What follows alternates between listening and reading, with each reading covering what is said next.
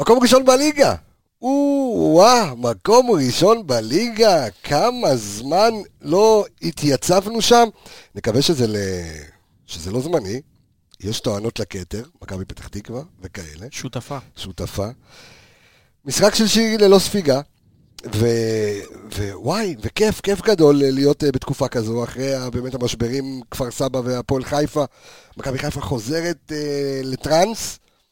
עדיין זה לא נראה מי יודע כמה, יש עוד שיפור, יש עוד קצת לתת, אבל מרגיע, יש מחויבות, יש חזיזה שמשחק שלישי ברציפות נותן בראש, ברק בכר ממשיך את המומנטום. ומחזק את הנתון שאמרנו לפני, שהוא מעולם לא הפסיד לבני סכנין, יש הפועל תל אביב, אבל בעיקר יש את פרק 81 של האנליסטים, בפול פאוור, עם הרכב מלא, אנחנו רצים.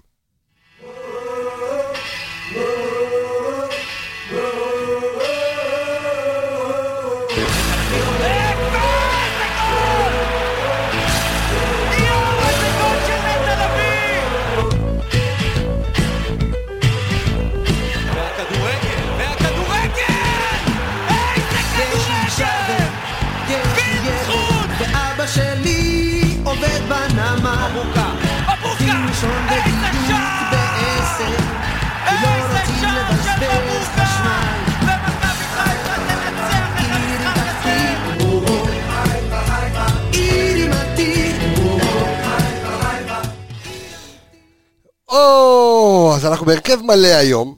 כיף, אנחנו בקצב מסחרר. הפודקאסט הזה מוקלט אה, תוך כדי שהפועל תל אביב פוגשת את הפועל חיפה, שזה מגניב, ואנחנו נראה ככה מה יהיה לקראת אה, יום שני, אבל יהיה עוד פרק לפני המשחק מול הפועל תל אביב, שאנחנו נכין את הקבוצה לקראת הפועל תל אביב.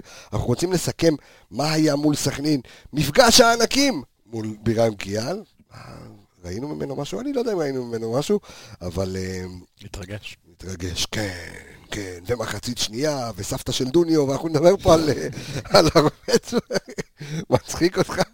מצחיק אותך סבתא של דוניו, אה? אישה טובה. שם, כן, אישה טובה שם. מתי, מתי, בדקת מתי, אתה אנליסט, בדקת מתי יום הולדת שלה? אה, לא בדקת. יש אה, חלקה במירון חודש הבא. שם, לא, בגן הזה זה לפי חגים, היא נולדה בשביעי של פסח, אנחנו לא יודעים איך זה עובד שם. אה, לירון איפרגן, מה העניינים? בסדר גמור. הגעת? אני פה. אה, אתה פה, אלכס מילוש, מה קורה?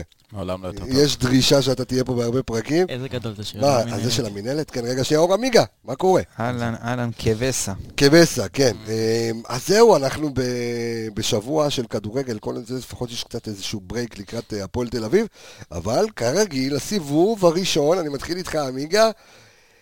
איזו בשורה הביא לנו הניצחון אה, מול סכנין, מעבר לזה ששוב לא ספגנו, ושוב ושוב וזה, ו... תן לי את הסיכום שלך על המשחק הזה, נהנית למעט המחצית הראשונה שקצת... אה, אני לא חושב. שהמחצית הראשונה הייתה כזאת גרועה, היה 20 דקות ראשונות שהיה בליץ מטורף של, אה, שלנו, כי אני חושב שברק הכין את הקבוצה מאוד טוב למשחק.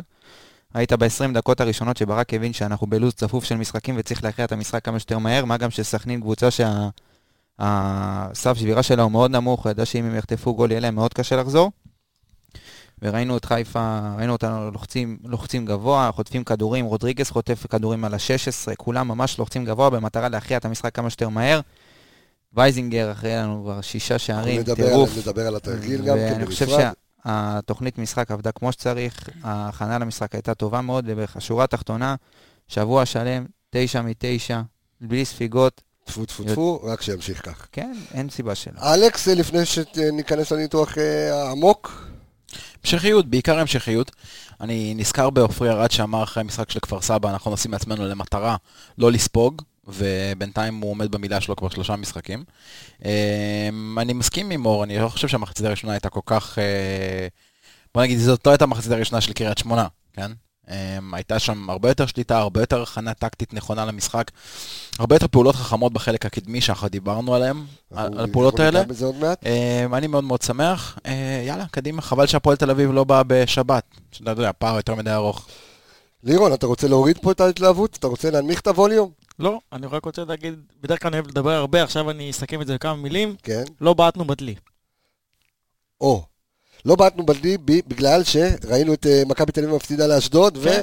שנים- ולא נבהלנו. שנים קודמות היה לנו את הקטע הזה עונה- שתמיד מכבי תל אביב, עונה שעברה. תמיד כן. מכבי תל אביב באה, הפסידה, יכלנו, אתה יודע, לבוא ולהגדיל את הפער, או לצמצם, או להתקרב למכבי תל אביב, תמיד היינו בועטים בדלי, מפסידים, אם זה נס ציונה, אם זה כפר סבא, רעננה שמח תיקו. שהפעם, אז זהו, אז אתה תכף, לא אה. אור, תביא לנו, אה, אור שיושב כאן אה, על האינסטאט, וזו ההזדמנות שלנו להגיד תודה רבה על שיתוף הפעולה שלנו עם חברת אינסטאט העולמי והנציגות שלה בישראל, חגי אורון, שעובדים ביחד עם מנהלת הליגה. אינסטאט זו התוכנה המובילה היום בעולם לאיסוף, עיבוד ומידע וניתוח נתונים. כל הסטטיסטיקות שאתם, שאנחנו נותנים לכם בקבוצת הפייסבוק שלנו, מגיעים ממנהלת הליגה, שמעבדת את זה אחרי האינסטאט, כי ככה... אה, יש כל מיני פרמטרים, לאינסטאט יש אלפי פרמטרים, כן, ואפשר להנגיש את. זה לקהל ככה בצורה קצת יותר נעימה. כן, אני, דרך אגב, יש לי קצת אה, מחלוקת עם איך שהמינהלת אה, מעבירה את המידע הזה, כי יש שם, אני חושב שיש שם הרבה נתונים שהם פחות רלוונטיים. אה, וגם אם אנשים רואים, אתה יודע, עם מסירת מפתח, מסירת מפתח מקדמת, מה כן, ועיבודים וחילוצים ומסירות, אנחנו מדברים על זה הרבה בת, ב, בתוכן שלנו, בתוכניות שלנו, אבל אני חושב שאולי כדאי יותר לזקק את זה.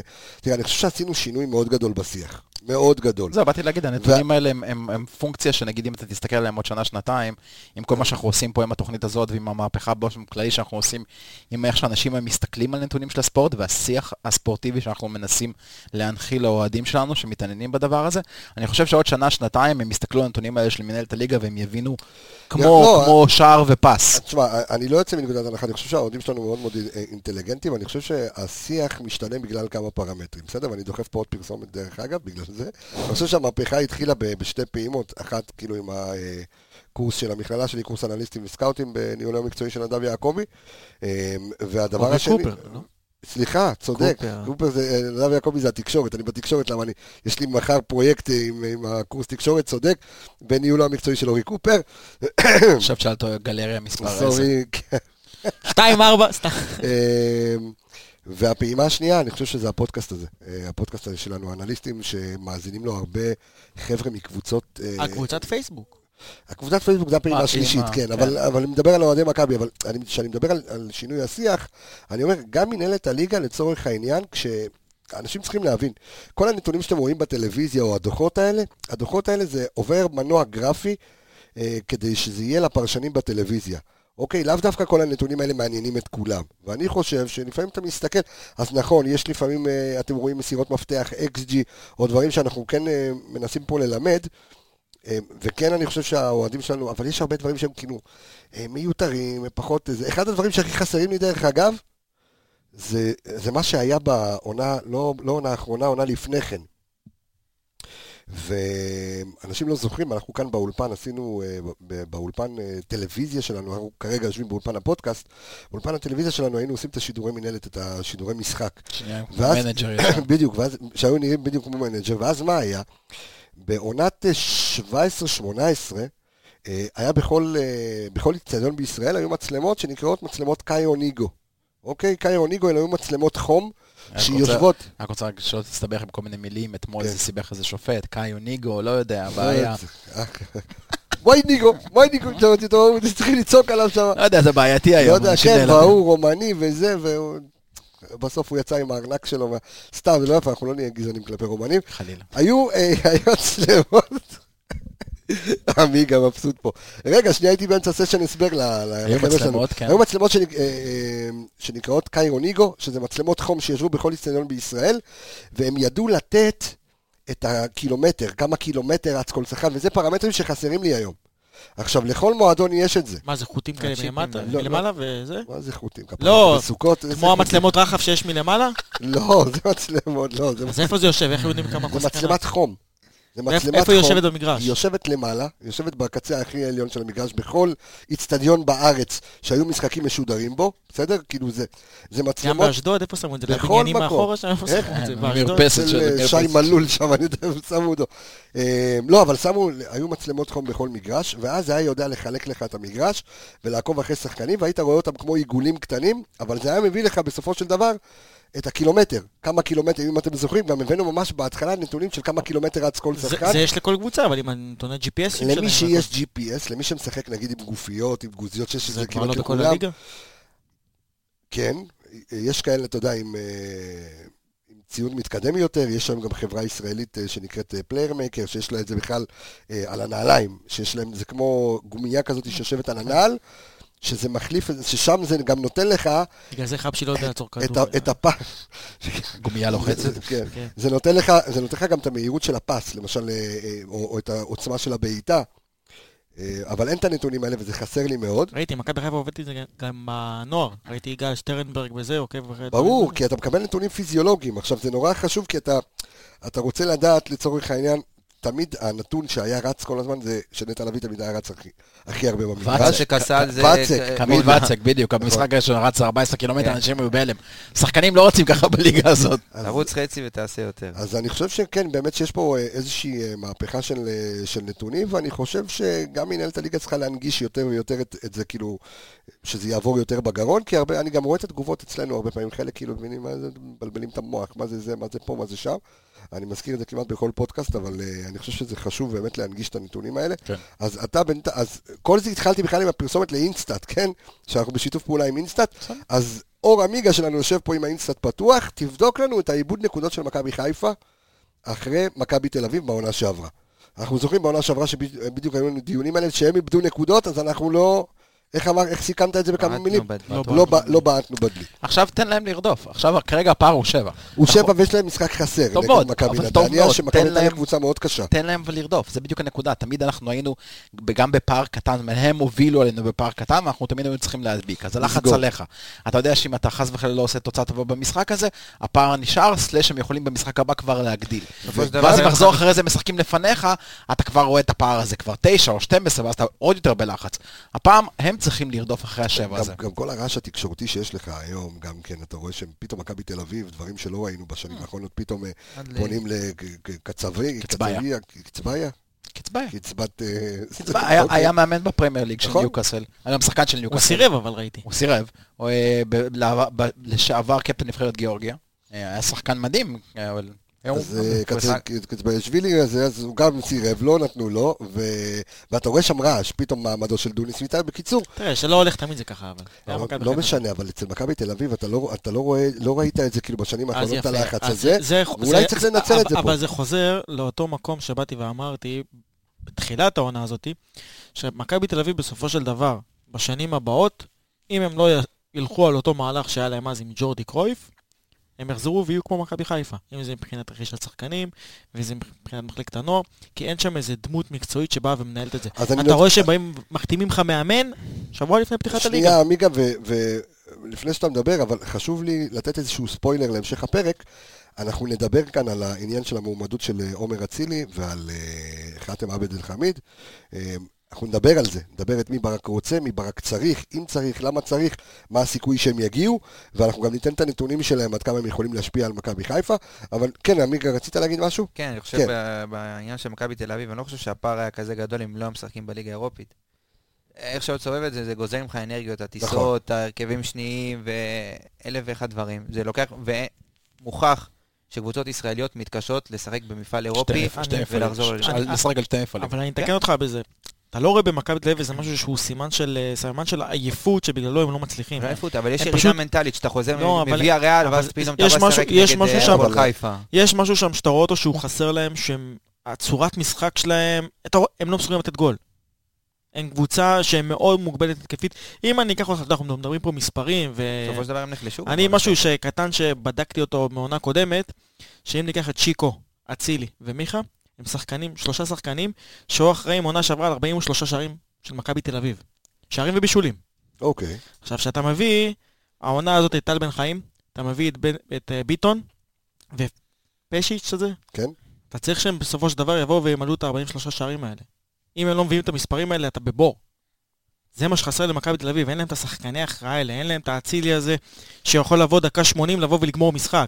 מישהו שייתן להם את הכדור חופשי הזה, מישהו שאתה יודע, אה, ייכנס, וגם, אני חושב שגם, אני מתחבר למה שעמיגה אמר מקודם, יש פה גם עניין מנטלי, אני לא יודע אם, ה- לא יודע אם הפערים בין אה, אירופה לפה, אבל כן לעשות מהפך ואז שיהפכו עליך עוד פעם, זה הרבה זמן כן, לא יש אבל- פה, זה קרה, קרה להם כבר העונה פעמיים. כן, נכון. אבל תיקח את שנה שעברה.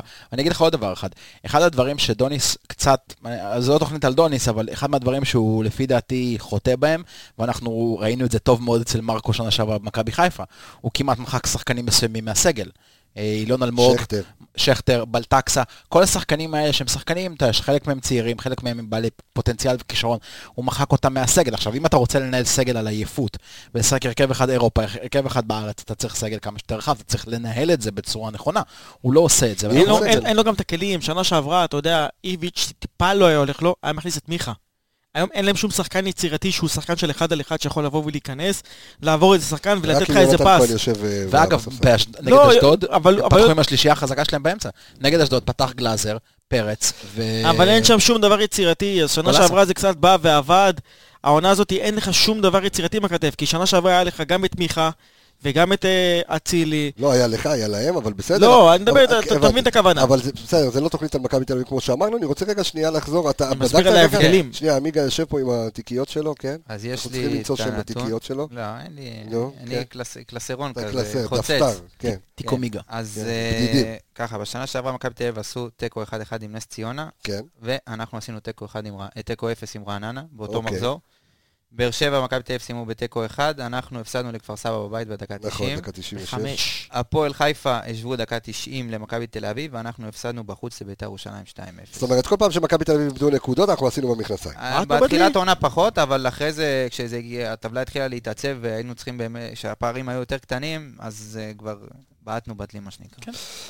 מעניין, עכשיו אני רוצה לחזור לדיון הטקטי, אלכס, אה, גם אתה אה, נתת על זה איזשהו פוסט היום אה, בקבוצת הפייסבוק שלנו, ושוב, זו ההזדמנות, כמו תמיד, כמו כל פודקאסט, לבוא ולומר, מי שעדיין לא עשה את הצעד הזה, פשוט תעשו, כנסו לפייסבוק, אם אתם צעירים מדי באינסטגרם, אה, יש לנו גם אינסטגרם חדש, אנחנו נדבר גם עליו. אה, אז קודם כל, קבוצת הפייסבוק שלנו, האנליסטים, פשוט לדבר כדורגל, אה, כנסו, חפשו אותנו בפייסבוק, קבוצה הכי כיפית שיכולה להיות, אנחנו שואבים משם את הבקשות שלכם אה, לפרקים שלנו, ואנחנו גם נותנים שם המון נתונים, תוך כדי משחק, בסוף משחק, ודיונים אה, מעצבי דעת, אני, חייב להוסיף איזה. כוכבית על מה שאמרת. אתה תמיד נותן פרסומות בתוכנית, אני חייב להוסיף על הפרסומות שלך משהו. כן. אני שומע הרבה מאוד מחברים שלי שהם אוהדי מכבי, שפקע להם השיח ברשתות החברתיות. נמאס להם מהשיח בכל קבוצות כאלה ואחרות. השיח מאוד מאוד מתלהם, הוא מאוד מאוד קיצוני, הוא מאוד סקנדל או פסטיבל, נמאס להם, והם יוצאים מהקבוצות האלה. הם יוצאים מהקבוצות האלה ומשאירים בקבוצה הזאת את השיח להיות עוד יותר קיצוני. את השכלה כאילו אז לגמרי. כמו שאתה אומר, שאנשים שרוצים להצטרף לקבוצה, אז הם ייהנו משיח שהוא שיח מכבד. אין אצלנו סתום את הפה, ידיעות, כל מיני דברים כאלה, הכל שיחה מקצועית. דרך אגב, וגם שיחה של אנשים שמתחילים להבין כדורגל. אני חייב לומר שיש לנו גם צוות מנהלים מאוד רחב, ואנשים שמדברים לא בכבוד אחד לשני, אצלנו נח, כאילו נחסמים, נמחקים, כי אנחנו... החשיבות הגדולה היא, גם בשיח שהוא שיח כתוב, בטוקבקיזציה, או וואטאבר, זה לכבד אחד את השני. וגם את- אם אתה לא מסכים איתי, או אני לא מסכים איתך, אז אני לא יכול להגיד שאתה מטומטם, או שאתה טיפש, או שאתה לא מבין כלום מהחיים שלך. זו דעתך, ותודה רבה. כן. אין מה לעשות, כן. בסופו של דבר, כדורגל אין נכון לא נכון. נכון. אני יכול לראות את המשחק ככה, אתה יכול לראות אותו אחרת, אני יכול לחשוב ששחקן כזה טוב, ואתה יכול לחשוב שהוא לא טוב, וצריך לכבד כל... וגם הדבר- גם הנתונים, הנתונים עצמם הם מוצגים, זאת אומרת, הסטטיסטיקות מוצגות, אנחנו כול- כולם יודעים, אבל גם, גם הדרך להסתכל על הסטטיסטיקות האלה, אחד שואב מהם אינפורמציה מסוימת, אחד מהם אינפורמציה אחרת. או כמו שנאמר, המשפט הצבאי הידוע, שאני מחנך את כולם לומר, נכון או לא נכון, חרטט בביטחון, זה, זה הרעיון. בן אדם עשה על זה קריירה. תגמגם תגמגם ברור. בדיוק, כך צריך. לא, אבל, אבל אמרת פה נקודה מדהימה בקטע הזה, כי למ- לא, למכבי חיפה, קודם כל זה הקהל הכי פסיכופת, כאילו, שיש. ברשת, גם, ב, גם בשטח וגם ברשת. אתה יודע שאתה יצרת את המפלצת הזאת אני יצרתי עוד את המפלצת מהפורום. הזו, חד משמעית, אני. יצרתי את המפלצת הזו. הקטע שנכנס הדיגיטל, אז המפלצת ככה השתוללה לה ואיבדתי עליה כיוון. כן, אבל. בגלל, עוד מאז שהתחיל הפורום הקודם ב-MHFC, יצרת את כל השיח הזה שאנשים גם שעברו לרשת, הם עברו פחות או יותר אותם אנשים ש... נכון, אבל אני. אני חושב שדווקא אותו גרעין של הפורום אה, של אה, MHFC, ויש גם אחלה קבוצה בפייסבוק שנקראת הפורום, ש, שגם השיח עכשיו, יכול להיות שהוא יותר אינטנסיבי והוא לא מדבר טקטית, אבל אחלה אנשים ורמה גבוהה של אנשים. אה, ואני חושב שמעטות ה... אני חושב שמעטות הקבוצות ש... שבאמת... אבל יש אינפלציה, יש המון. יש המון. עכשיו, אתה יודע, חלק כיף, חלק פחות כיף, חלק זה, אבל השיח, א', הוא דומה בכל מקום, ודבר שני, אה, הוא גם נורא נורא מתלהם. כמו שאמרת, אלכס, זה או סקנדל או פסטיבל, ולכן זה לא שאני אה, משכנע אתכם להיכנס לקבוצת פייסבוק שלנו, אבל הכל אני כן בסדר. קצת. אה, חברים. בסדר, זה. או שתקבלו מספרים, וואי וואי וואי. תקשיב, שמע, לא, אני אגיד לך. נפל לא, אתה יודע מה- מאוחר. אתה יודע מה, זה דווקא, אתה אמרת, אני לא שאני משכנע. כשאנחנו התחלנו את הפודקאסט, אני לא יודע אם אתה זוכר, וגם את הקבוצה, אז אנחנו אמרנו, לא לכולם. לא לכולם. אזהרה, הפודקאסט הזה אזהרה לא מתאים- לכולם. לא מתאים וזה, לך. ואני אני לגמרי, אני לגמרי... שחצן כזה. לא, זה לא שחצנות. לא, זה לא שחצנות, כי אני אתה יודע, לגמרי גורס בזה. תקשיב, לא לכולם. בואנה, עד היום אין לנו חברים, קוראים לנו חרטטניסטים, קשקשניסטים, אין מה אני לעשות, אסביר- אחי. אני אסביר לך לא משהו. כל אחד יודע הכל. לא, קודם כל הוא בא ואמר כן. שכל אחד רואה את הכדורגל בצורה שונה. אני אני חושב שדווקא הקבוצה שלנו היא מתאימה לכולם. אתה יודע למה? כי אתה בא לפה ואתה מנסה לבוא ולחנך, ללמד, לבוא ולהסביר לאנשים שהם גם, שהם לא באים מהרקע הזה ולא באים מהתחום הזה, שאתה טיפה תיכנס לעניינים, גם אני, עד לפני שפתחת את הקורס שלך ועד לפני שהתחלנו לדבר מספרים וכאלה, מי התעסק במספרים? באנו ושידרנו פה יציע ג' לפני שנה, לפני שנתיים, לפני שלוש, ובאנו והתעסקנו, סליחה, התעסקנו בחרא. אני מסכים איתך לגמרי. התעסקנו בירדן שואה פוצץ את האימון, התעסקנו באלי גוטמן קיבל התקף לב, כן. התעסקנו, באמת, זה- זה- זה היה השיח, באמת, זה- בגלל זה היה השיח. פוצץ את האימון, קיבל התקף. לא. לא, זה- אבל- אבל זה- היה השיח פה, וזה היה הדיבור שלנו. כל הדיבור שלנו ברשת היה, אתה יודע, סביב אה, ההוא חרא, זה לא טוב, זה כן לא, טוב, ינקלה, איך לא כן, ינקלה. וזה הגיע, ההוא לא הגיע, זה כן, פרסום ראשון, זה- זה כאילו חרטוטים שאף אחד לא אף אחד לא יודע כלום היינו. חיים על כלום ושום דבר, ובסופו של דבר לא דיברנו כדורגל. בגלל זה אני אומר שהקבוצה שלנו, אבל זה- והשיח הזה, הוא גורם. גם לילדים האלה, שהיום, אתה יודע, שהם... אם, אם ניקח, אני בטוח שהרבה ילדים שהם לא באו מהעולם הזה של המספרים ו- וכל זה, והוא מדבר על, על שאר הקבוצות השטותיות, אתה יודע מה מרגש אותי? אני יכול להגיד לך שיש לי חברה טובה, אה, שיש לה בן חייל. ו- ואתה יודע, והחבר'ה שלו חזרו כאילו ברכבת מהבסיס, ו- והתקשרה אליו, והוא אומר לה, אמא, עזבי, את מפריעה, אנחנו כולנו שומעים אנליסטים, כולם עם האוזניות אה, זה, הוא אומר, אנחנו שומעים את האנליסטים. וזה כיף וזה מרגש, שגם ילדים, אתה יודע, ש- שמתחברים, ודווקא אולי הדור המבוגר קצת יותר קשה לו להתחבר. אבל כן, זה עזוב, מה אני רואה בעיניים, כדורגל זה משחק פשוט. נכון, כדורגל זה משחק פשוט, בגלל זה אני אומר אבל שהפודקאסט שלנו הוא מתאים לכולם. כל מי שרוצה לבוא ולדבר אתה צריך כדורגל, לשנות את הסלוגן, שינינו אותו נראה לי. לא, וכל מי שרוצה לבוא ולדבר כדורגל, ולאהוב כדורגל, ושאוהב כדורגל, ושמתאים לו הכדורגל, מוזמן לבוא ולשמוע והוא יתאהב בזה בסופ- בסופו של דבר. נכון? בגלל זה אני חושב שדווקא ההפך, אנחנו מתאימים לכולם. לא אתה יודע למה שאר הקבוצות לא מתאימות? כי לך לא מתאים לבוא כל היום לשמוע חרא וחרא וחרא וחרא וחרא. לא בא לך אבל לבוא ולשמוע כל היום את הזבל שבחוץ.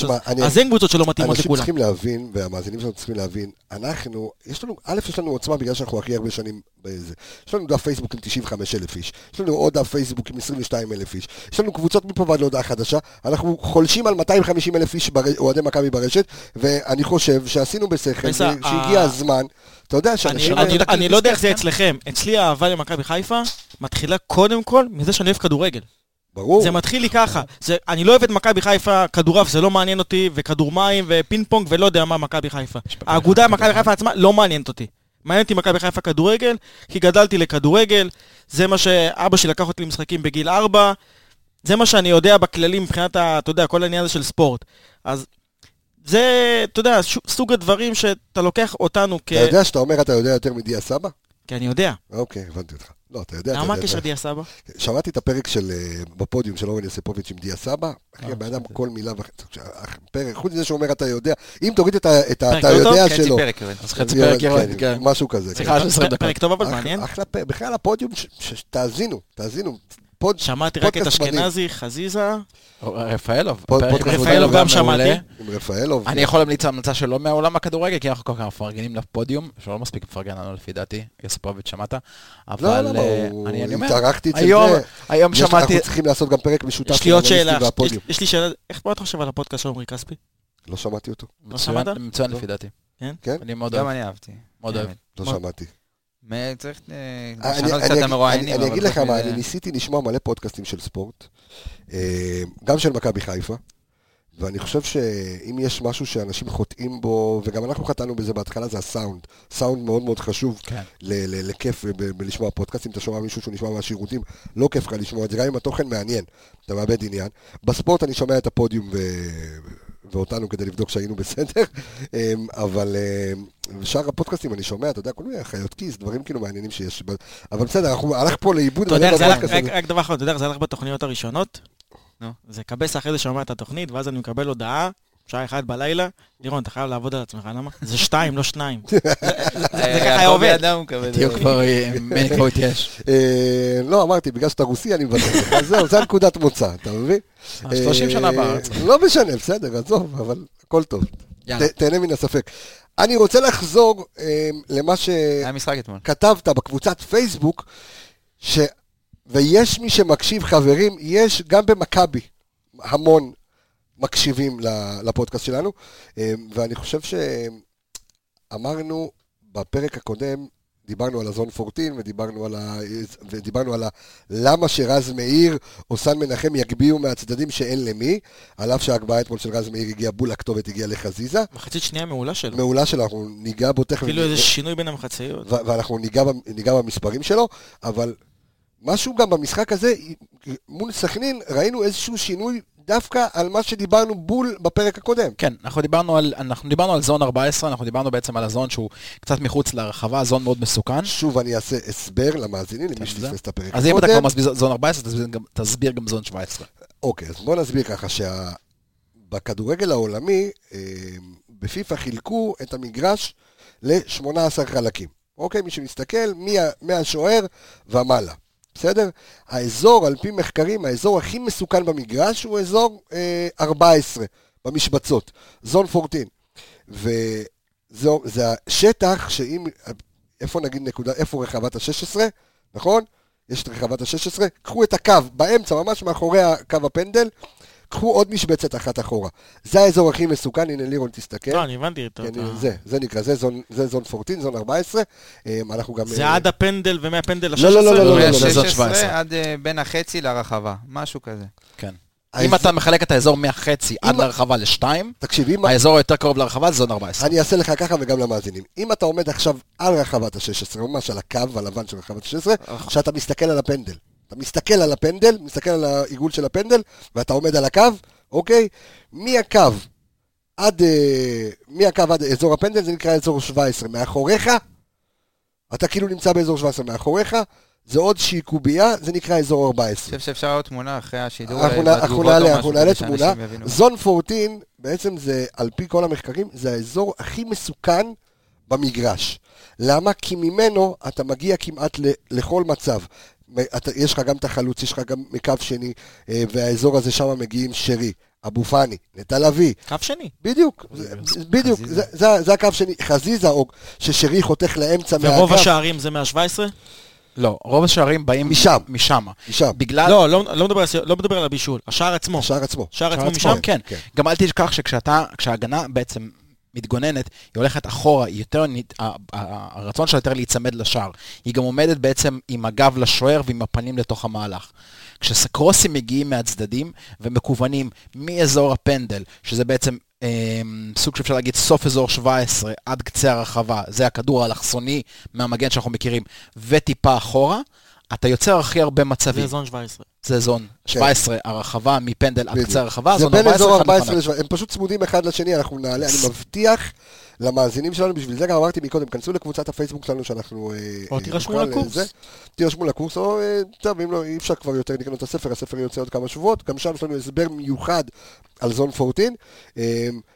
אני רוצה פשוט שתמשיך את מה שכתבת, כי זה מה שמכבי חיפה עשו אתמול. נכון, בדיוק. לא עוד אה, כדורים ריקים לרחבה, גם מוקאביץ היה טיפה יותר עייף אתמול וקשה יותר. נכון. אתה צריך עוצמות חזקות בשביל לעלות לכדור נגיחה, גם כדורים גבוהים יותר אמורים להיות בעוצמת כדור. העוצמת ההגבהה צריכה להיות מספיק חזקה כדי שנגיחה תדע להסיט את הכדור עם כוח. כי אם הנגיחה עצמה היא נגיחה מאוד קשתית אבל חלשה, אתה צריך לצאת עם הרבה מאוד כוח לנגיחה הזו כדי שהכדור הזה ייצור אפקט לשער. מה שרז מאיר וסן מנחם עשו אתמול מספר ומספר פעמים, וזה לא תמיד הוביל לשערים, אבל זה כמעט תמיד הוביל למצבים מסוכנים. אני לוקח את זה, את המצב שבו שרי ככה התבלבל ברגליים, ומול השוער, היה להם מזל שהכדור הזה לא נגמר, אה, תוצאה של אה, סן מנחם בצד שמאל מעביר כדור על הרצפה. על הרצפה לכיוון הפנדל אה, לאזור 17. הכדור, המצב הנייח, המצב הנייח הוא כדור נכון. שטוח, טיפה אלכסוני אחורה, מהקו לאזור מרכז הרחבה. המצב של אבו פאני, שהוא בעט כדור גבוה מעל השער. רז מאיר הוריד אחורה. בדיוק. בדיוק, מאותו אזור. נכון. יפה. וגם, אגב, הכדור הגבוה שרז מאיר העביר, קודם כל, הוא- זאת לא התקפה מסודרת, אלא זה ריבאונד של התקפה, כי זה התחיל בביתה של אשכנזי עם עדיפה של השוער. נכון. זה דבר ראשון. ודבר שני, הוא עשה את ההגבהה הזאת לרחוק. אשכ- זה- שהבעיטה של אשכנזי הייתה מזון פורטי. נכון. והוא עשה את, ה- והוא, את ההגבהה, הוא הלך לרחוק. אוקיי? כי בדרך כלל, אתה, אם אתה כבר מגביה כדור קשתי, אתה מנסה לכוון אותו או לקרוב או למרכז הרחבה, בשביל הנגיחות של החלוצים. הוא הלך לרחוק. ושם הוא ראה פשוט את ההתערבות של חזיזה מקו שני, מגיע לבד. בדיוק אגב כמו ששחקן סכנין הגיע לנגיחה במחצית הראשונה, נכון. אבל נגח לראש של... אה? אני חושב שהמגנים של מכבי למדו גם מהמשחק הקודם, שהם הגיעו להמון הזדמנויות להכניס כדורים טובים, ובוא נגיד להתפקשש. מגן צריך להיות, צריך להיות לו סט של הכנסות כדור. לאו דווקא מגן מגיע לקו, והאובייסט זה להרים כדור כדי להגיד הרמתי, כמו שאמרנו בפרק הקודם. מגן ברגע שהוא מגיע לקו, ככל שתיצור יותר גיוון, ככה שחקני ההגנה גם לא ידעו איך להיערך אליך. אה. נכנס לך שחקן מקו שני, הוא לא יודע אם הוא יקבל את הכדור, או פתאום ניקיטה יכול לקבל את הכדור. אתה מראה להם סט של, של הכנסות כדור, שהמגן פשוט לפעמים חסר אונים. נכון, אתה לא יודע מה וגם יקרה. ברגע שמגן כמו רז מאיר, מרים, מרים פעם, פעמיים במשחק הקודם, רואים שהוא לא הולך לו, אז כבר פחות, לא יוצאים אליו, והמגן יכול להישאר קצת יותר קרוב לרחבה. במשחק הזה פתאום רז מאיר מכניס כדורים, אז מה הוא עושה? הוא מרווח את ההגנה, נותן לעוד שחקן להיכנס פנימה לשטח, אולי לאחד על אחד, לניקיטה פתאום להיות מבודד אה, עם שחקן אחד בהגנה. זה, גם סאן עשה את זה, אני חושב שזה תוצאה של, או הקשיבו לנו, אני לא יודע מה, או, או עבדו על זה באימונים. גם- דרך אגב, גם, הקש- לא יודע אם הקשיבו לנו, הקשיבו זה, לפרק. כן? פשוט לא אמר, דיברנו. בדיוק על נכון. זה בפרק הקודם, ואני נכון. חושב שעשו בשכל גם המגנים שלמדו את זה, והיה דיבור על רז מאיר שהוא לא מספיק טוב, אני חושב שככל שהוא ישחק יותר אז- אז- ויצבור אז ת- ביטחון, אז תן לי יש איזה שינוי, אבל מבחינת הרמות, במשחק האחרון שהיה, דבר שגם אני אומר אותו כבר תקופה, סוף סוף הרמת שהשחקנים שלך תוך כדי תנועה. נכון. לא הרמת את הכדורים שאתה יודע, היה תמיד את הרמות האלה מ-25 מטר, 30 מטר, שרוקאביצה בכלל עם הגב לשער, לך תרים ומינגח. עכשיו זה יכול להיות גול אחד למיליון כמו רועי קיאט נגד מכבי תל אביב לפני שנים, אבל 95 אחוז, 90, יותר אין סיכוי שיהיה גול במצב כזה. ואתמול גם ה... הכדור, שאתה יודע, גם הגול שנפסל לך הגיע כזה מאיזה סוג של בעיטה שחזר, אבל שחקנים היו תוך, כדי תנועה. גם uh, הגול של uh, חזיזה הגיע במצב שאשכנזי בועט, השוער רודף, רז מאיר מגיע, אבל יש תנועה עם הפנים קדימה. ואז אתה מגיע למצבים ש- שאתה עם הפנים, יש לך את היתרון. זה כמו בקרן מצב הפוך. שההגנה עם הפנים יותר קל לה לבוא ולהגן, ואתה צריך, אתה יודע, לבוא להתחכם. או אבל דברים כאלה. אני, אני רוצה לשמוע מכל אחד מכם, אה, אור, אתה, את, ה, את השנקל שלך על אה, רז מאיר. כי אני, אני יכול להגיד שאני אתמול במחצית הראשונה קצת כעסתי עליו. אה, ושוב, כי, כי יכול להיות שאני בדיפולט שלי, הציפייה שלי ממגן שהוא גם יתקיף. אה, אבל הייתה לו הרבה אחריות, ומחצית שנייה פשוט הייתה מחצית שנייה פנטסטית שלו. עכשיו, מה אנחנו לא רואים ברז מאיר, או... כי רז מאיר הוא כרגע, הוא, הוא, לא, הוא לא סקסי. הוא פחות יחסי ציבור, פחות אה, זה, אתה מבין? הוא עדיין סקסי? נמצא, הוא עדיין, לא, אני אגיד לך מה, ברמת התודעה של האוהדים, הוא עדיין סוג של שי בן דוד מתקדם. אז בוא אני אגיד לך מה אני חושב.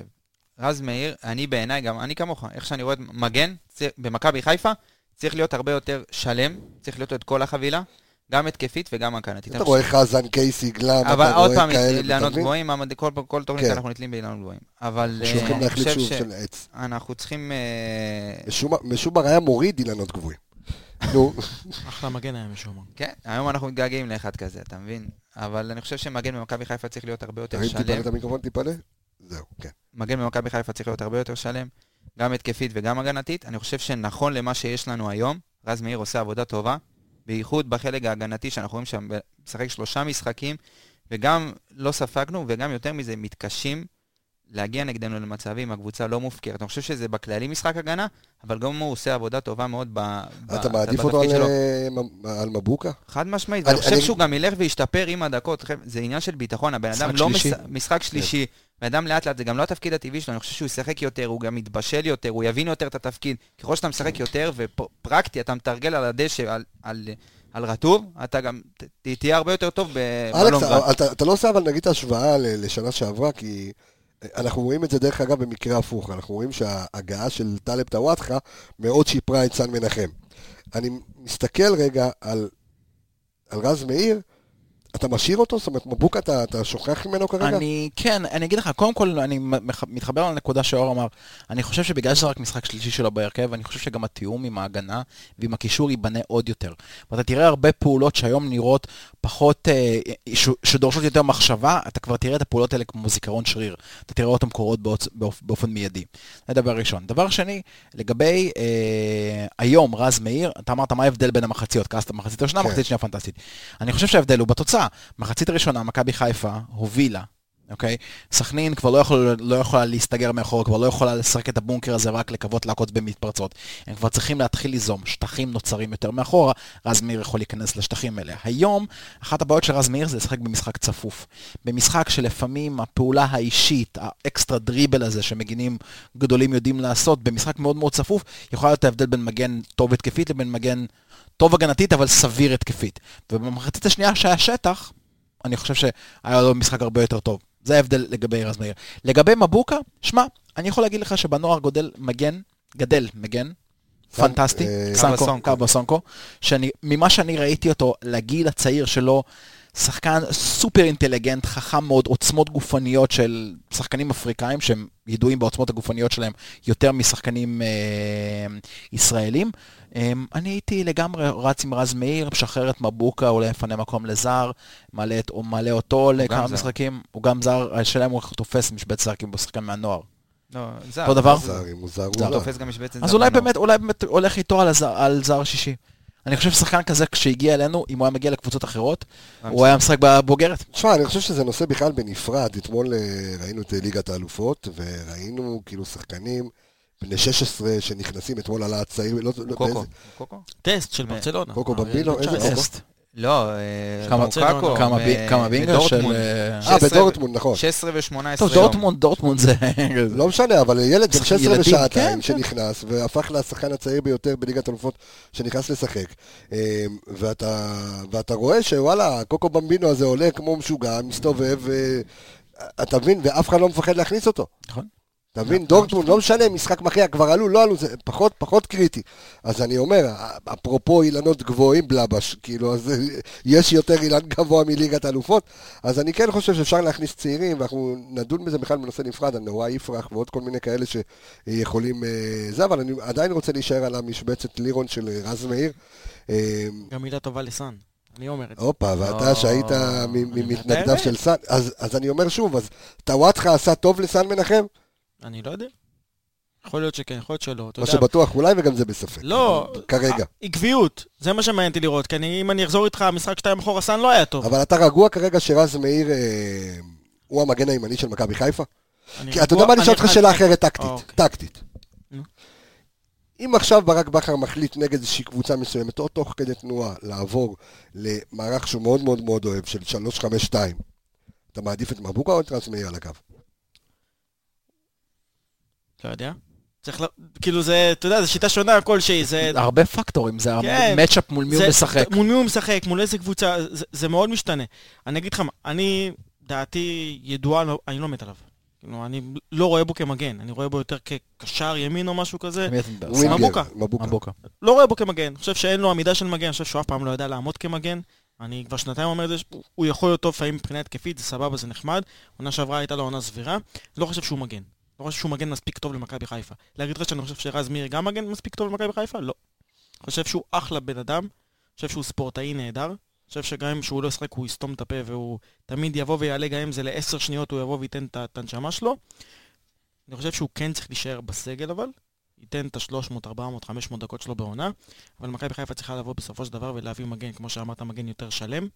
צריכה להביא מגן, לא יודע אם נקרא לזה ג'רלדש בעונה שעברה של מכבי תל אביב, שהוא גם יודע לבוא ולעשות את המשחק ההגנה, לא יודע אם צורה מדהימה עכשיו ויהיה לך איזה, לא יודע, איזה מגן כבר, אבל מישהו שיודע גם לבוא ולעשות הקרוסים, מישהו שיודע לבוא ולהרים תוך כדי תנועה, מישהו שלא עושה חורים בהגנה, מישהו שיודע ללחוץ.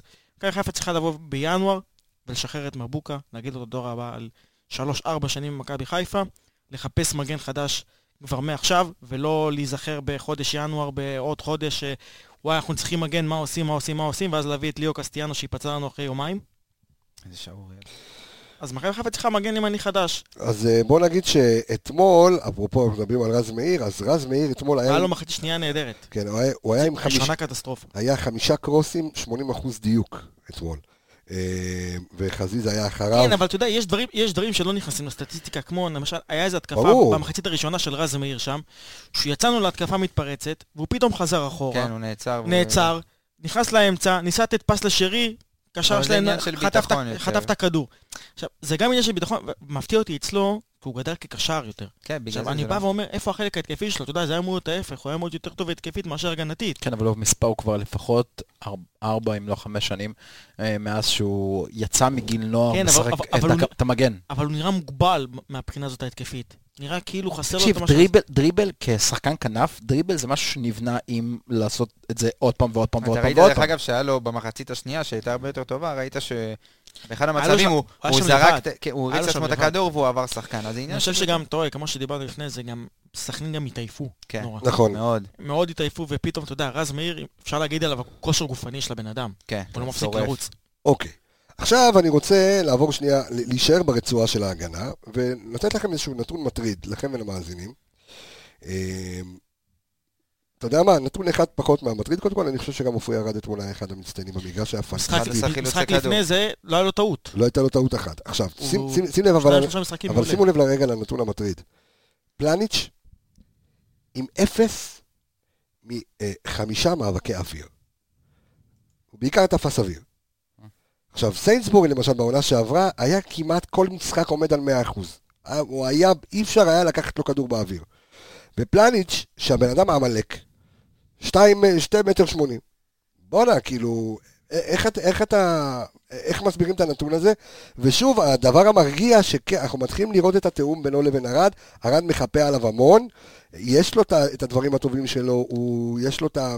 אני הוא יודע לקחת כדור מהר מאוד, הוא יודע לקחת המאבקי כדור... האוויר ב- לא היו במקומות. מסוכנים, אבל גם. בדיוק. המאבקי האוויר לא היו במקומות צריך לחזור לחמישה אוקיי. מאבקי זה האוויר האלה ולראות אותם. מה שאתה אומר. שוב, זה, זה מה שתמיד אני אומר, הסטטיסטיקה יכולה להיות סטטיסטיקה מפוצצת, מצד שני, בואו נסתכל עליה למה. אני כן, גם אתה יודע, מאבק אוויר יכול להיות שתי שחקנים קופצים לכדור, אוקיי?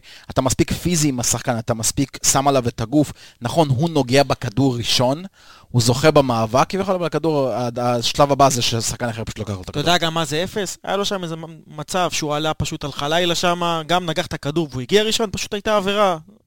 וזה לא נספר, זה נספר לו אפס כי הוא כאילו עשה טעות ו... והכדור והייתה בסוף עבירה. הגיע גם אלינו. אבל, זה, אבל שוב פעם, המאבקי האוויר תלוי איפה הם היו. אם היו ברחבה, מגיע למצב של נגיחות, של משהו שמסכן ומאיים את השער, הייתי אומר לך, תשמע, יש עם זה בעיה, צריך לראות למה זה. אבל לפעמים, אתה יודע, זה מאבקים, מאבקי אוויר כאלה שהם אפילו שהוא שתי מטר מהכדור. הם- גם עוד פעם, יש בעיה לשחקנים גבוהים, שחקנים גבוהים מתבססים המון על הגובה שלהם ולא על ניטור. אם אתה רואה בלמים ושחקני קישור נמוכים, כשהם עולים לכדור גובה, הם מתבססים מאוד על ניתור, הם מתבססים על עמידה נכונה, הם מתבססים על למצב את הגוף שלהם נכון כשהם בגב, כשהשחקן בגב שלהם, ואז לקחת את הכדור בראש. עופרי ארד עושה את זה מצוין. שחקנים כמו פלניץ', מנג'ק, שחקנים גבוהים עם יתרון פיזי מאוד מאוד ברור, לרוב מסתמכים על הגובה שלהם. הם מסתמכים על זה שהם יגיעו כבר מנג'ק לכדור. מאוד טוב במאבקי אוויר. כן, אבל נ- נכון, אבל מנג'ק למשל, הבעיה שלו היא כזאת, שהוא היה מאוד מאוד מסתמך על הרגליים הארוכות שלו, הוא היה נותן לשחקן לרוץ לפניו, והוא היה סומך על הגליץ' שהוא יכול לקחת לו את הכדור. כשהוא שיחק בליגות אחרות ולא בליגה הצרפתית הראשונה, הוא היה לוקח את הכדור כמעט תמיד, גם בארץ כמעט תמיד לוקח את הכדור. בליגה הצרפתית שהוא היה מנסה לעשות את ההימורים האלה, כמעט תמיד הקבוצה שלו הייתה מקבלת שער לאחר מכן. אז הכל תלוי מול מי אתה עושה את זה. אני ציינתי נקודה בטור שלי היום, לגבי פלניץ', שזה לגבי התיאום בהגנה ולגבי חוסר ה... סוג של, אתה יודע, לנסות להציל את המולדת. הרבה שחקנים במכבי חיפה רואים שחקן עם הכדור, עדיין לפעמים יש קצת פאניקה של בוא, בוא, בוא נשתלט עליו מהר, בוא, בוא, בוא, בוא, בוא נתקיף את הכדור. ואתמול במצב של סכנין עם הנגיחה לידיים של ג'וש כהן, מה שקרה בעצם שהאסלבנק פרץ במרכז המגרש. הקישור האחורי כבר איבד, זאת אומרת רודריגז היה רדף אחריו וויתר על זה. רז מאיר ראה את התנועה מהאגף, רץ לנסות לסגור, לא הצליח לסגור. פלניץ' קלט שהוא לא מצליח להגיע אליו, גם הוא יצא מהעמדה. ניגש רע לכדור, רך מאוד. ואז, ואז, ואז מה קרה?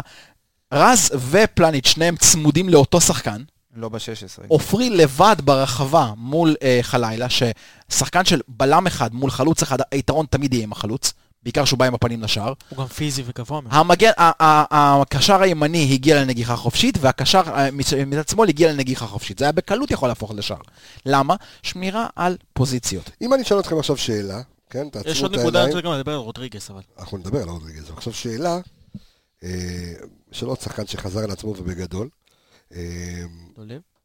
כן, דולב חזיזה. אני אתן לך על התשובה, אבל אם אתה עוצם את העיניים ועכשיו נחשוב עכשיו על דולב חזיזה, מי השחקן שהוביל את מכבי חיפה במאבקים בהגנה? אם עכשיו אני אשאל אותך שאלה שהוביל במאבקים? שמוביל את, אה, אה, שמוביל את המאבקים בהגנה, מי היית אומר לי? סע.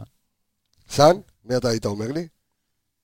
מבחינה כאילו, הרביעיית הגנה, כאילו שאתה מדבר על כל הקבוצה. כל הקבוצה, תן לי שחקן שמוביל במאבקים בהגנה. נטע.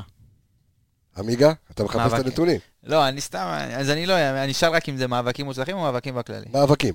מאבקים? כן. אז הייתי אומר אחד הבלמים, או... יפה, אז. התשובה היא חזיזה. עכשיו פה אני רוצה לדבר על השינוי שעובר על השחקן הזה. חזיזה מוביל את מכבי חיפה, הוביל את מכבי חיפה במשחק עם 13 מאבקים בהגנה. אחריו, מי שאמרת, סן מנחם, ואחר כך אה, אבו פאני, שניהם עם 11 מאבקים. עכשיו, זה מראה לי עד כמה השחקן מתחיל, מה זה מתחיל? חוזר לעצמו במלחמה שלו, וגם באחריות שלו. והוא, מצ... והוא מצליח ליהנות מגם וגם. זה קודם כל- השינוי שמכבי חיפה עשתה משחק- במשחקים האחרונים. נכון, אז אני אומר, שההגנה מתחילה למעלה. עכשיו, גם המשחק שלו הוא כבר משחק שלישי ברציפות שהוא כובש, ואני כל כך מבסוט בשבילו. וגם לראות שחקן שכל האוריינטציה שלו היא התקפית. הדריבל שלו, הלמעלה, הלחתוך למרכז, ה- הדריבל כאילו באזור 14, הניסיונות אה, כיבוש. הבן אדם מוביל את מכבי חיפה במשחק הזה עם אה, 13 מאבקים בהגנה. אנחנו דיברנו שבמערך 4-3-3, השלישייה הקדמית חייבת להטריד את ההגנה יותר. אנחנו, אני חוזר עוד פעם לנתון שדיברנו על רוקאביצה במשחק נגד כפר סבא, כמה פעמים הוא הטריד את ההגנה וכמה פעמים קיזוטו. קיזוטו הטריד כן. את ההגנה. עכשיו, המספרים, הפער- הפערים שם היו עצומים. 31 מול אה, מול אה, חמישה, שמונה, כן. חמישה.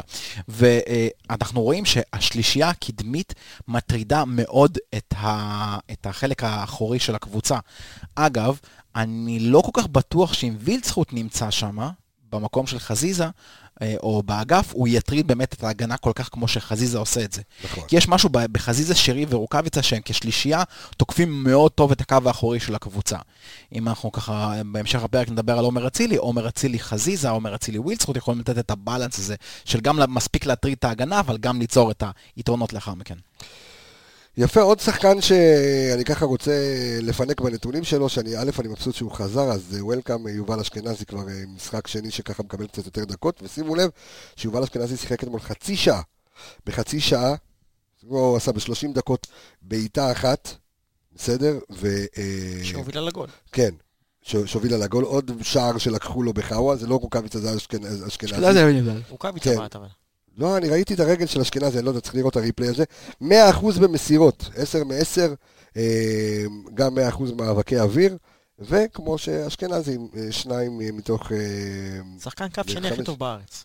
זה, זה, זה, זה קטע, זה קטע, באמת. ראית אתמול מישהו נכנס, הגעת פתאום למצבים, הגול, ו- וגול שנפסל באופסייד, ואתה רואה אותו מעייף ומגיע, הוא- הוא פשוט יודע איך לבוא ולהיכנס בקו שני הזה. היית אתמול, בבעיטה שלו לשער, אתה ראית שהוא קיבל את הכדור קצת, ל- קצת אחרי החצי, ובמצב כזה יש לך את נטע ואבו פאני, אז הם היו מחפשים את המגן, או להחזיר, או להתמסר עם שרי. כן, אתה ראית בכיוון. אותו לוקח את הכדור ומזהה את החור הזה באמצע. את העומק. והוא אומר, אני בועט לשער, הוא רוצה לאיים על השער.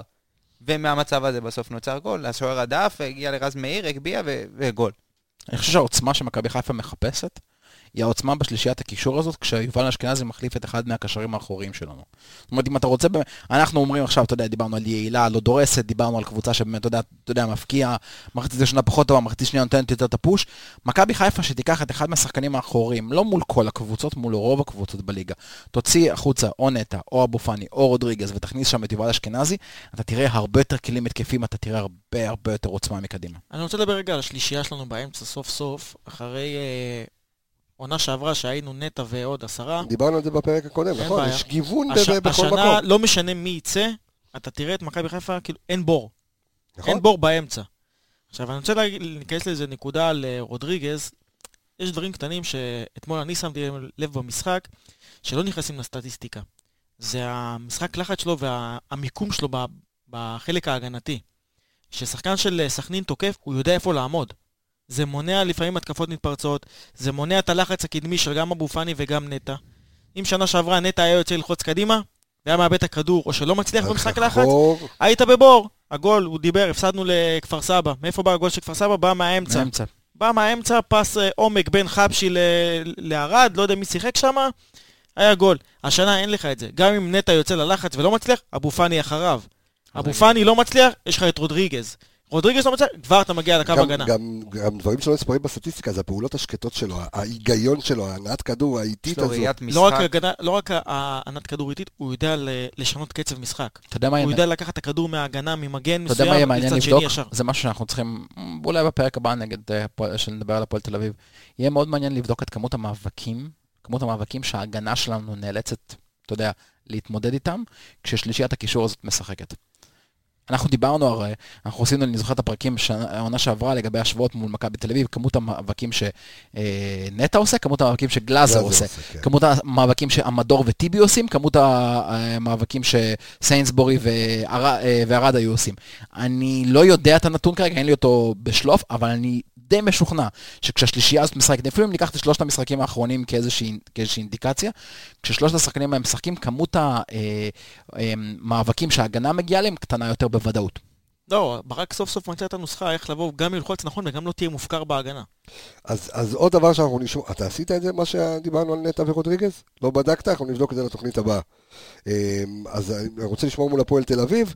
אמ, משהו שסמי ככה ביקש שאנחנו אה, נבדוק, אמ, זה לבדוק את, אה, את הנתונים של רודריגז מהמשחקים האחרונים שהוא שיחק 6, אל מול נטע בעונה שעברה, באותה כמות משחקים שהוא שיחק כשש. לראות את המספרים אמ, וגם הנתונים שהוא משחק כשמונה, יהיה נורא נורא מעניין לראות את ההשוואות, איך זה משפיע על מכבי חיפה, זה יהיה בפרק לקראת הפועל תל אביב, אבל אמ, אני רוצה כרגע לדבר על ש... על הספוילר שדיברנו כאילו בהתחלה. אנחנו, ינואר מתקרב אלינו בצעדי ענק, והשיחות מתחילות, והרחשים מתחילים, ואני יכול להגיד לכם דבר כזה, לגבי אצילי, אה, זה לא סוד שברק בכר רצה אותו אה, מאוד בתחילת העונה, אה, ואני חושב שמכבי חיפה ויענקלה שחר לא ששו כל כך, בגלל כל הפרשייה שהעיבה על, ה, על הדבר הזה, וזה היה עוד לפני, גם התיק שלהם נסגר, הם כבר סגרו בהפועל ניקוסיה, וזה, ופה, ו- וסגרו בקפריסין אה, אצילי ומיכה. אבל אתה גם מרגיש ואתה גם מריח למי שקצת עוקב אחרי הליגיונרים שלנו, לראות שהם לא... שהם... ברירת מחדל. ש... בדיוק, ברירת מחדל שהם משחקים שם, כי אף אחד לא שייסגר רוצה... התיק ואז יחזרו. בדיוק, ו- והתיק נסגר בדיוק איך שהם עברו, כן. אבל עדיין, אתה יודע, יש פה את העניין של המוסריות וזה, ויש לי המון מה להגיד על זה, כן? כי בסופו של דבר, אם הוא לא ידע, רחמים לא ידע!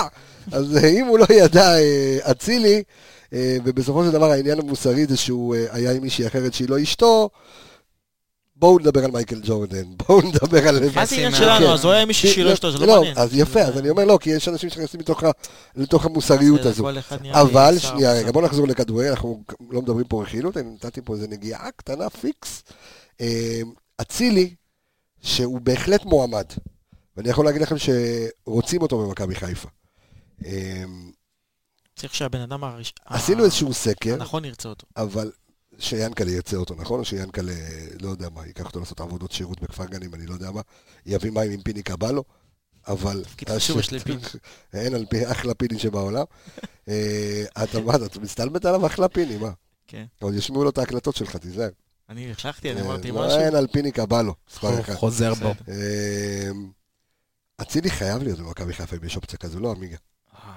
זה חלום. תשמע, שלישייה, דיברנו על זה מקודם, אמרנו שלישייה התקפית שיש לך את, מצד אחד את אצילי, בצד שני וילסחוט או חזיזה, מתחת יש לך את, אה, את שרי, ויש לך את ניקיטה. זה חלום. ברמה, זה החלק הקדמי של מכבי תל אביב, אני חושב שהוא אפילו לא מתקרב לא לרמה כזאת. אתה לא- אתה לא יודע מאיפה תבוא כן. הצהרה. העלינו את ההשוואה. עזוב צרה, לפעמים אתה יודע, מה אמרנו שנים קודמות? תמיד הפועל באר שבע ומכבי תל אביב היו לוקחים את השחקנים הטובים כדי שאתה לא תתחזק. כן. למה שאתה עכשיו לא תבוא ותעשה את זה? למה לבוא ולגרום לזה למשחק אל תביא את. אצילי, ואז אתה יודע, ביתר ירושלים ייקחו אותו, ויביאו אותו ושם שחקנים, שדרך אגב, יתחברו, הייתה לך גם אופציה עליו. שהוא חזר מגרנדה, כאילו, לקחת אותו. אין זה בעיה, אז לא אתה יודע, רצה, נפל. כסף וכאלה. עכשיו זה כבר, למכבי תל אביב הוא כבר לא יחזור, אוקיי? הפועל באר שבע לא משקיע כסף. רק ביתר עם השייח. מכבי חיפה, לא. זה אופציה. גם כן יימשך הזה שאתה לא יודע מי ביתר לא תשקיע. בן. חליפה, מאיפה הבאת את אין החליפה. בוא נצא מנקודת הנחה, האוטלט. אבל בוא נצא מנקודת. הנחה שהוא בסדר, חליפה, הוא חליפה. איזה- שהוא איזה מיליארדר, ו-. אז בוא נצא מנקודת הנחה שהוא איזה מיליארדר, ובסדר, ואין שם שום איזה בלוף, סבבה, נניח. עדיין, אתה שמעת על בן אדם שיש חוץ ממני שיש לו מלא שמות. אין בעיה, שיהיה חליפה. שיש מליפה, עזוב. אלכס, סשה, סרוליק ושמוליק. אני לא מוכן, אני, קשה לי עם העובדה הזאת שמכבי חיפה עוד פעם תיפול בדברים הקטנים האלה, שיש לך אפשרות לבוא ולהביא שחקן כמו עומר אצילי, שהוא בן אז 27 אצילי סך הכל. צריך להגיע. נקודה, אתה אצילי אומר? כבר היה צריך להיות פה, עד כדי כך. כן? היה צריך כבר להיות פה, די, כל אחד נהיה לי עכשיו אה, שופט אותו כאילו עכשיו איזה, לא יודע מה. כן, מי ישמע כאילו- מה הוא עשה? כאילו כולם כאלה מוסריים. כל השחקנים שלנו היו צדיקים כאלה גדולים. יהיה לו אף אחד לא דפק בזוקות כשהוא היה ילד. אתה לא יודע. אה, אז- אז מה שלירון אומר פה, כאילו, אתה יודע, אני ספיצ'לס, כאילו. תראה, אצילי, אה, זה, עוד פעם, אנחנו מדברים על עומק ואנחנו מדברים על גיוון, אבל אתה יכול לעשות כל כך הרבה דברים עם עומר אצילי כשחקן במכבי חיפה. כמות האפשרויות, כמות הציוותים היא, היא כמעט בלתי נגמרת. אצילי גם לא רק שחקן קו, זאת אומרת, אצילי גם יודע לשחק לשחק באמצע. אוקיי, אצילי גם משחק בשתי הרגליים, הוא יכול לשחק גם בימין וגם בשמאל. כדור חופשי, כדור חופשי, פנדלים, מצבים חופשיים. פנדלים, וואו. אתה מבין, הרמות. אתה מבין, היא רגל מדויקת ממצבים נייחים כמו אצילי, ביחד עם התרגילים של וייזינגר. וייזינגר, לא אמרת את השם שלו פעם אחת בתוכנית. קודם כל עשיתי אה, עליו פוסט? של העולמות. תגיד לי, אתה משחק עם אצילי, אתה משחק מה? עם חזיזה, חובה, מה זה חובה? וייזינגר. תכתוב לי פה? וייזינגר שאנחנו נדבר עליו. לנו, בתוכנית. הפכנו בדיון. רגע, אני רושם. סליחה. יש לנו פה את אצילי, כן. חזיזה, שרי, רוקאביצה. ווילדסקוט, שיחזור. לא, בוא נגיד ווילסקוט, נגיד על הספ- את מי אתה שומר? בתור קבוצה יריבה. אה, במי אתה עכשיו, שומע? כן. תחשוב איזה כאב ראש אתה יוצר לקבוצה יריבה. כן, לך תתכונן לזה. עכשיו, מכבי תל אביב משחקים נגדך, שיש לך את אצילי בימין, יש לך את חזיזה נניח בשמאל, ואתה שרי עושה להם גם באמצע. חילופי מיקומים, אתה זה. עכשיו, אתה, אתה יודע הפועל ש- חיפה אה, עלתה לי יתרון 1-0 על הפועל תל אביב. מפתיע. מפתיע כן, מאוד, כן, כן. הפועל תל אביב קבוצה אדירה. הפועל תל אביב עם השלישית הכי גרועה באירופה. שישה שערים ב-21 משחקים האחרונים, ושניים מהם מהדשא, ארבע במצב נייח, כאילו פנדלים וכאלה. גל הראל כבש מהנקודה הלבנה. תשמע, הבן אדם הזה- נשבע לך, אתה. מבין איך? הוא לא אתה מבין קולט? אה? הוא לא יודע להחטיא פנדל עם זה. אה? אה, ככה בועטים, כמו חביבי. רוקאביצה. כמו... אוקיי, אז אז דיברנו על אצילי. בואו נדבר רגע שנייה על חאתם. עבד אל יש חמיד. לנו יותר מדי אל-חמידים ואל- ואל-שייחים ואבו עבידים. רגע, ונגיד ואל חמיד. נו, אז איפה זה?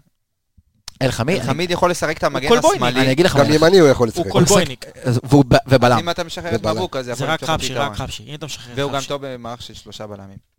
יכול לשחק את הבלם כן. ה- את הבלם הנוסף. תקשיב, הוא לא- הוא לא. מגן שלם כמו שאנחנו רוצים, כי מבחינה התקפית הוא גם קצת די מוגבל, והוא לא המגן הקלאסי. אבל הוא מגן, לליגה הוא- שלנו- הוא מד- מגן מדהים לליגה שלנו בגלל המהירות שלו.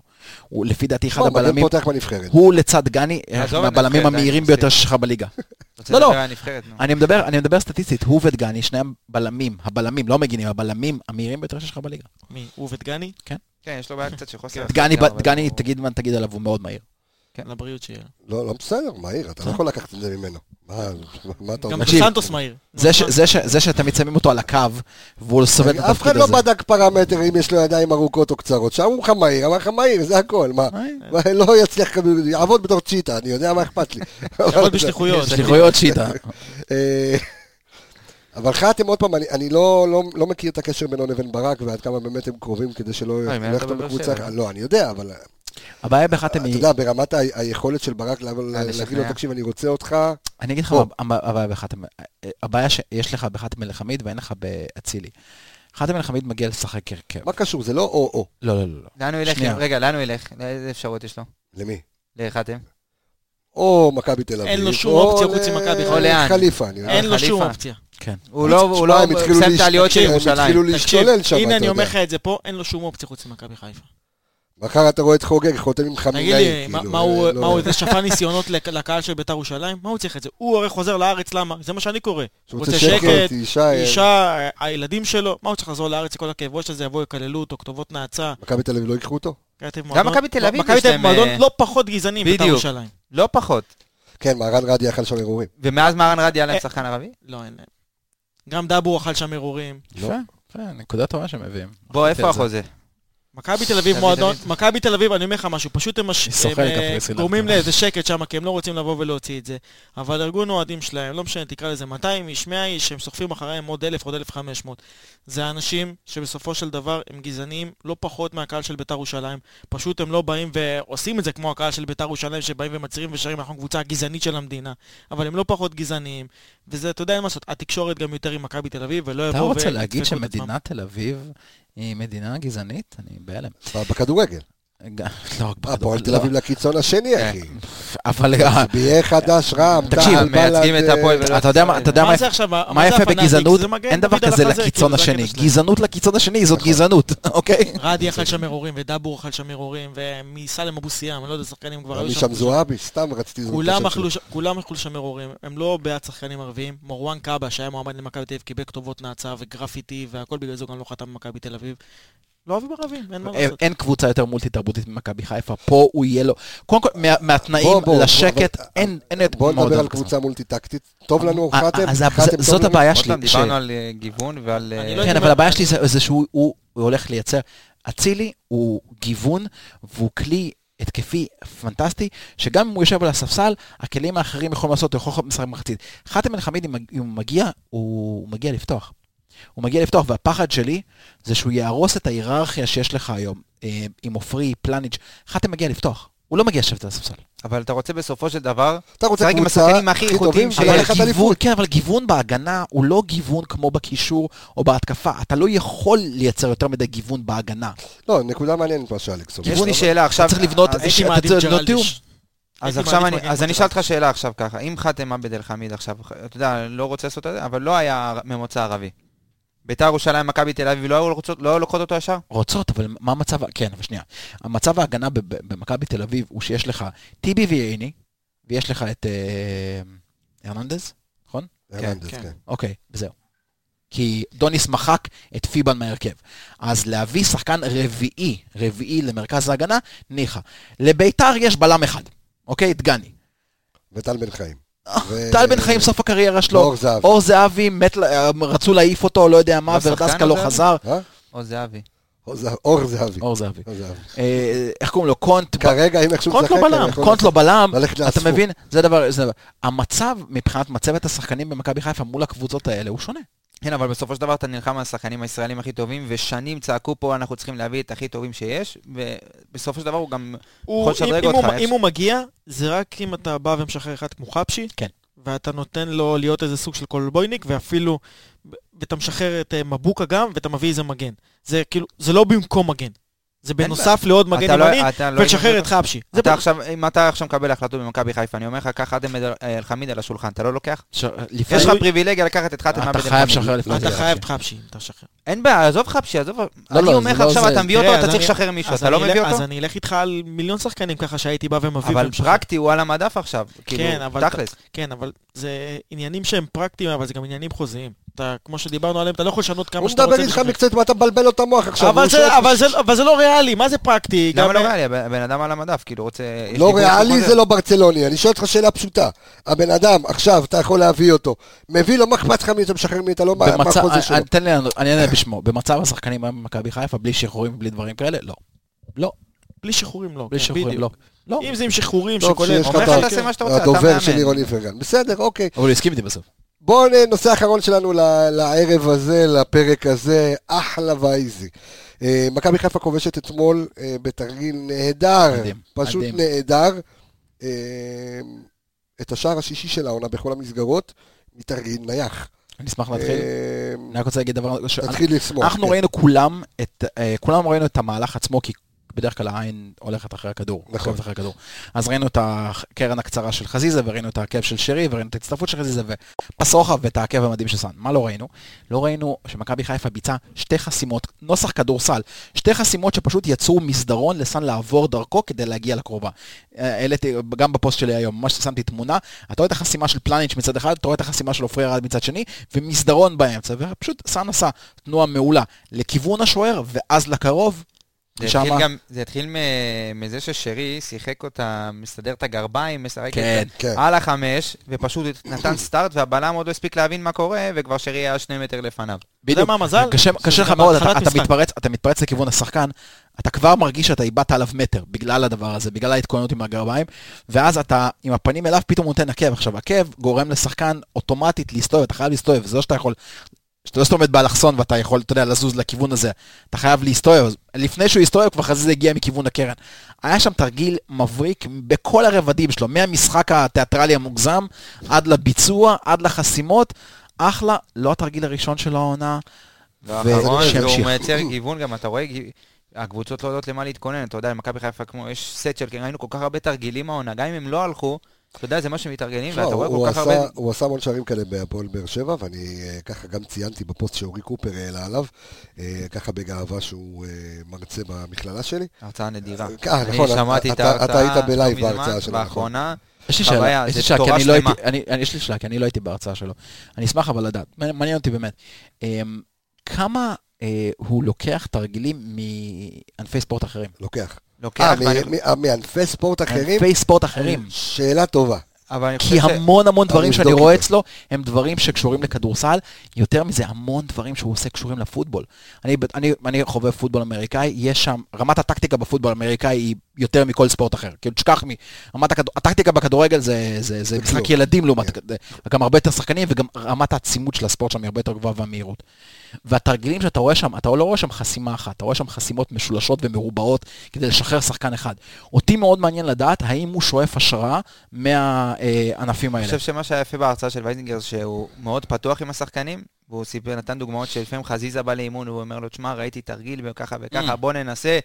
והוא מאוד פתוח עם השחקנים, אני, ומציעים לו... אני, אני גם חייב לציין ולהגיד ולתת קרדיט שאחד האנליסטים שלנו, אה, של הפודקאסט הזה, הוא האנליסט של אה, וייזינגר מכבי חיפה, כחל סיוון.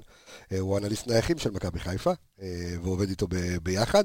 ואני, ואני חייב לומר שקודם כל, וייזינגר הבטחנו שהוא יבוא לפה לפרק, קיבלנו ברקס ברגע האחרון. לא קיבלנו ברקס, קיבלנו חבשי. כמו- זה כמו ברקס. כן. אה, זה זה אמברקס. זה אמברקס. אבל אה, הוא יגיע, ודיברתי איתו והוא יגיע, והוא ישמח אה, להגיע, אנחנו נביא אותו באחד הפרקים הקרובים, ואני חושב שיש כאן... תראה, הרבה אנשים עובדים, הרבה בכדורגל העולמי עובדים על נייחים, ואני יכול להגיד לך ש...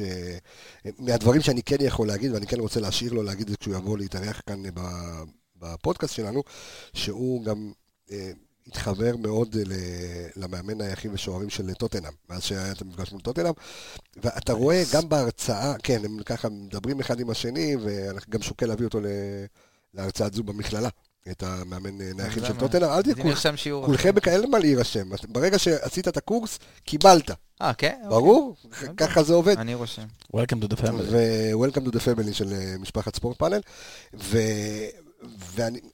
ויש תרגילים, נגיד, מכדורגל, שיש איזה תרגיל שהוא עשה בהפועל באר שבע, שהשחקן נשכב על הרצפה, איזה תרגיל, אם אתה זוכר את זה, שחקן כאילו... של בעיטות אה, בעיטות חופשיות. חופשיות, כן, שחקן אה. נשכב על הרצפה וכל מיני... לא הוא התחיל את זה, אבל אה, לא, אינטר ברור, התחילו את זה, לא. עם ברוזוביץ'. ברור שלא הוא התחיל את זה, הוא הביא דוגמאות מהעולם מדהים. של איך עושים את זה, ואני חושב שמכבי חיפה שמים הרבה אה, דגש, אה, וזה שווה המון שערים בעונה. המון, מצבים נייחים זה... שערים.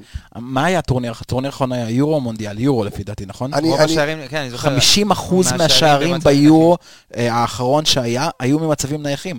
אנגליה עשתה, אם אני לא טועה, 10 מתוך ה-12 שערים שלהם רק ממצבים נייחים. זה מטורף. עד שלא תשמעו את ההרצאה, לא אז תבינו עד כמה אה, זה תורה. אני חושב, בדיוק, אני חושב. שווייזינגר פתח את ההרצאה שלו עם הטבלה של הליגה האנגלית, אה, של כמה ליגות באירופה, עד כמה אה, שערים נייחים הם אה, דבר מאוד מאוד חשוב, ואיך לצורך העניין מנצ'סטר יונייטד הפסידה. אפילו ארס- ארסנל, אני חושב, הייתה הכי גרועה במצבים נייחים. לא, אני חושב שמנצ'סטר יונייטד... אה, שניהם גרועות בליגה היום. לא, לא משנה, אבל עד, כמה, לא. כמה זה מביא נקודות, ועד כמה יש קבוצות שקיבלו 13, 14, 15 נקודות אך ורק ממצבים נייחים. אז זה מעניין, אז באמת היה כיף לראות את זה, ואנחנו, אתה יודע, בוא נגיד שאם מכבי חיפה תעשה את התרגיל הזה עוד חמש, שש פעמים, זה לא תמיד זה יעבוד, אבל לא. כשעובדים על תרגיל טוב, ויש את החסימות, כמו שאמרת, אבל זה זה, בדיוק, יכול אבל זה. בדיוק הנקודה.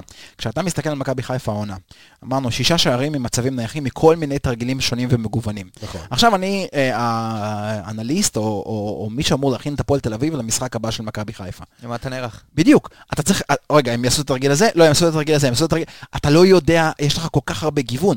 אז עשית גם עשר תרגילים שלא הצליחו.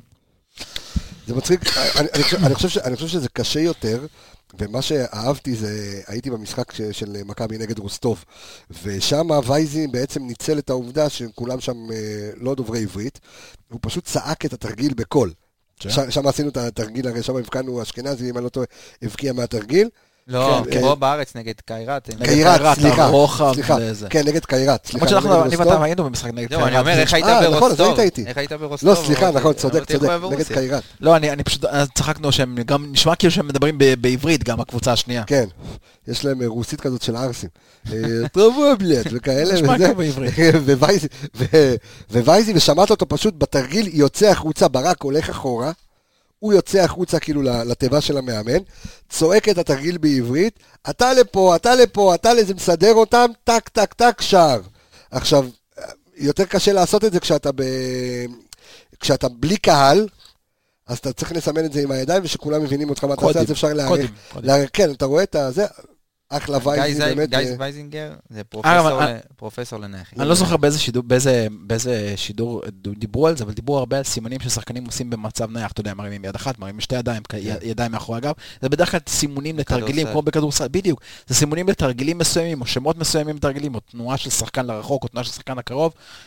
עוד פעם, מאוד מאוד קשה להיערך לזה. קבוצה שמתמחה במצבים נייחים, מאוד מאוד מאוד קשה להיערך לזה. כי אתה יודע שבסופו של דבר אתה לא רק צריך להגן על, אתה יודע, לחטוף גולים, אתה גם, אסור לך לעשות- עבירות במצבים... לעשות אה, שפה עם אפשר. להסכים שגיא וייזינגר זה עוד שחקן רכש שמכבי חיפה הביאה עונה? רכש מצוין. אני חושב שכן, בינתיים זה היה שווה שישה שערים. נו, אתה אה, מבין?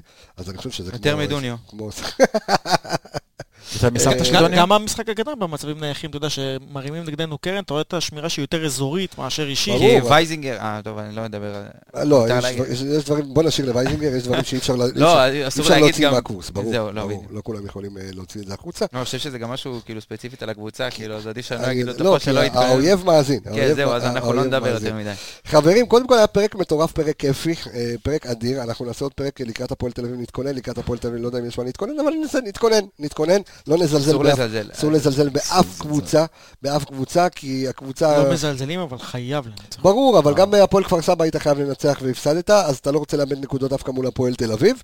אה, אז אני רוצה אה, להגיד, כרגיל, תודה ענקית ענקית ענקית לכל מי שסובב סביב ה- אה, הפודקאסט שלנו. אז הנה, בבקשה, הנה הרשימה. אני רוצה להגיד תודה רבה לאביאל זימרו, לאייל גבאי, לאלון קריאף, לארז אלוני, דור וייס, כחל סיוון, סמי פפיסמדוב, עומר איילון, עידו שטראוס, ערן יעקבי ורועי שפיטלניק. אה, זה יהיה- כמו אה, עטמנה מואבי של שירים ושערים, שפעמים שומעים את זה. אני רוצה להגיד תודה רבה ללירון איפרגן. אלכס מילוש, תודה רבה, אור עמיגה, תודה רבה, אני רפאל קבס. החברים, סיימנו את פרק 81, אנחנו נשתמע בתוכנית הבאה, ביי ביי.